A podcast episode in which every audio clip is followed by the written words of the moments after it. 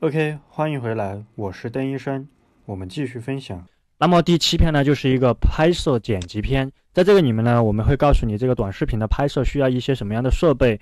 以及配合什么样的软件使用，同时还有把这个自身现有的一些设备如何高效的运作起来，同时还有这个短视频的九大拍摄技巧的一个实操的演示。一个好看的视频，它肯定是包含了几种拍摄方式在里面的。你单一的这种拍摄方法，如果内容不是特别好的话，很难引起这个用户的喜爱。所以说，这个加入一些拍摄技巧的话，能够提升你这个视频的存活率。那么除此之外呢，还有关于这个三脚架、补光灯、稳定器的使用方法，以及这个视频后期如何通过手机高效的制作，或者说通过电脑高效的制作。那么最后还有一个关于这个视频。从最开始的一个孕育到成片的全流程，比如说你刚开始有一个 idea，但是你想把这个 idea 通过一个视频表达出来，那么你前期你肯定需要有这个自己的文案，并不是说百分之百的视频需要有文案，但是百分之九十的视频都需要有文案的支撑。然后呢，你想把文案的东西表达出来的话，你那么前期你就要去设置一个脚本，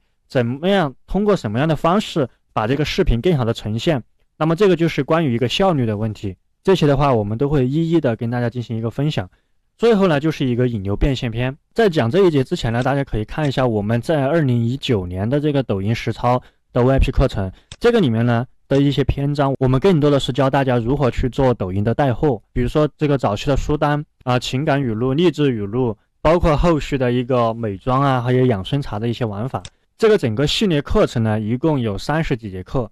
那么我们这个二零二零呢，一共包括将近六十节课，所以说除了我们上面说的电商的带货，我们肯定还有其他的一些方式，所以说就会有这个引流变现篇。这里的话，我多插一句嘴，越往后这个个人的 IP 的作用是越来越大，不管你是做带货也好，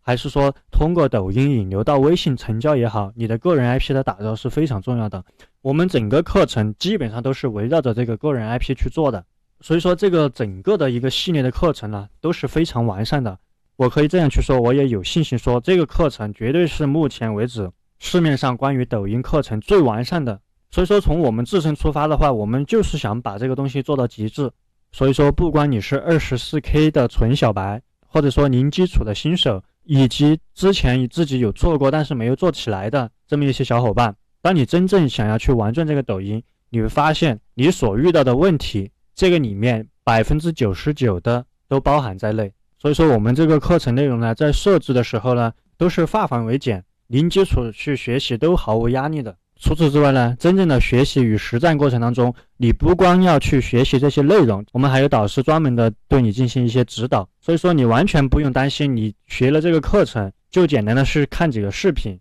我们后续提供的这个实操的指导也是至关重要的。所以说课程加后续的实操指导。共同构建起了我们这个服务的核心。OK，那么大致的话就跟大家介绍到这个地方。如果你是我的老学员的话，你可以去私信我的那个私人号，老学员都加过我的私人号。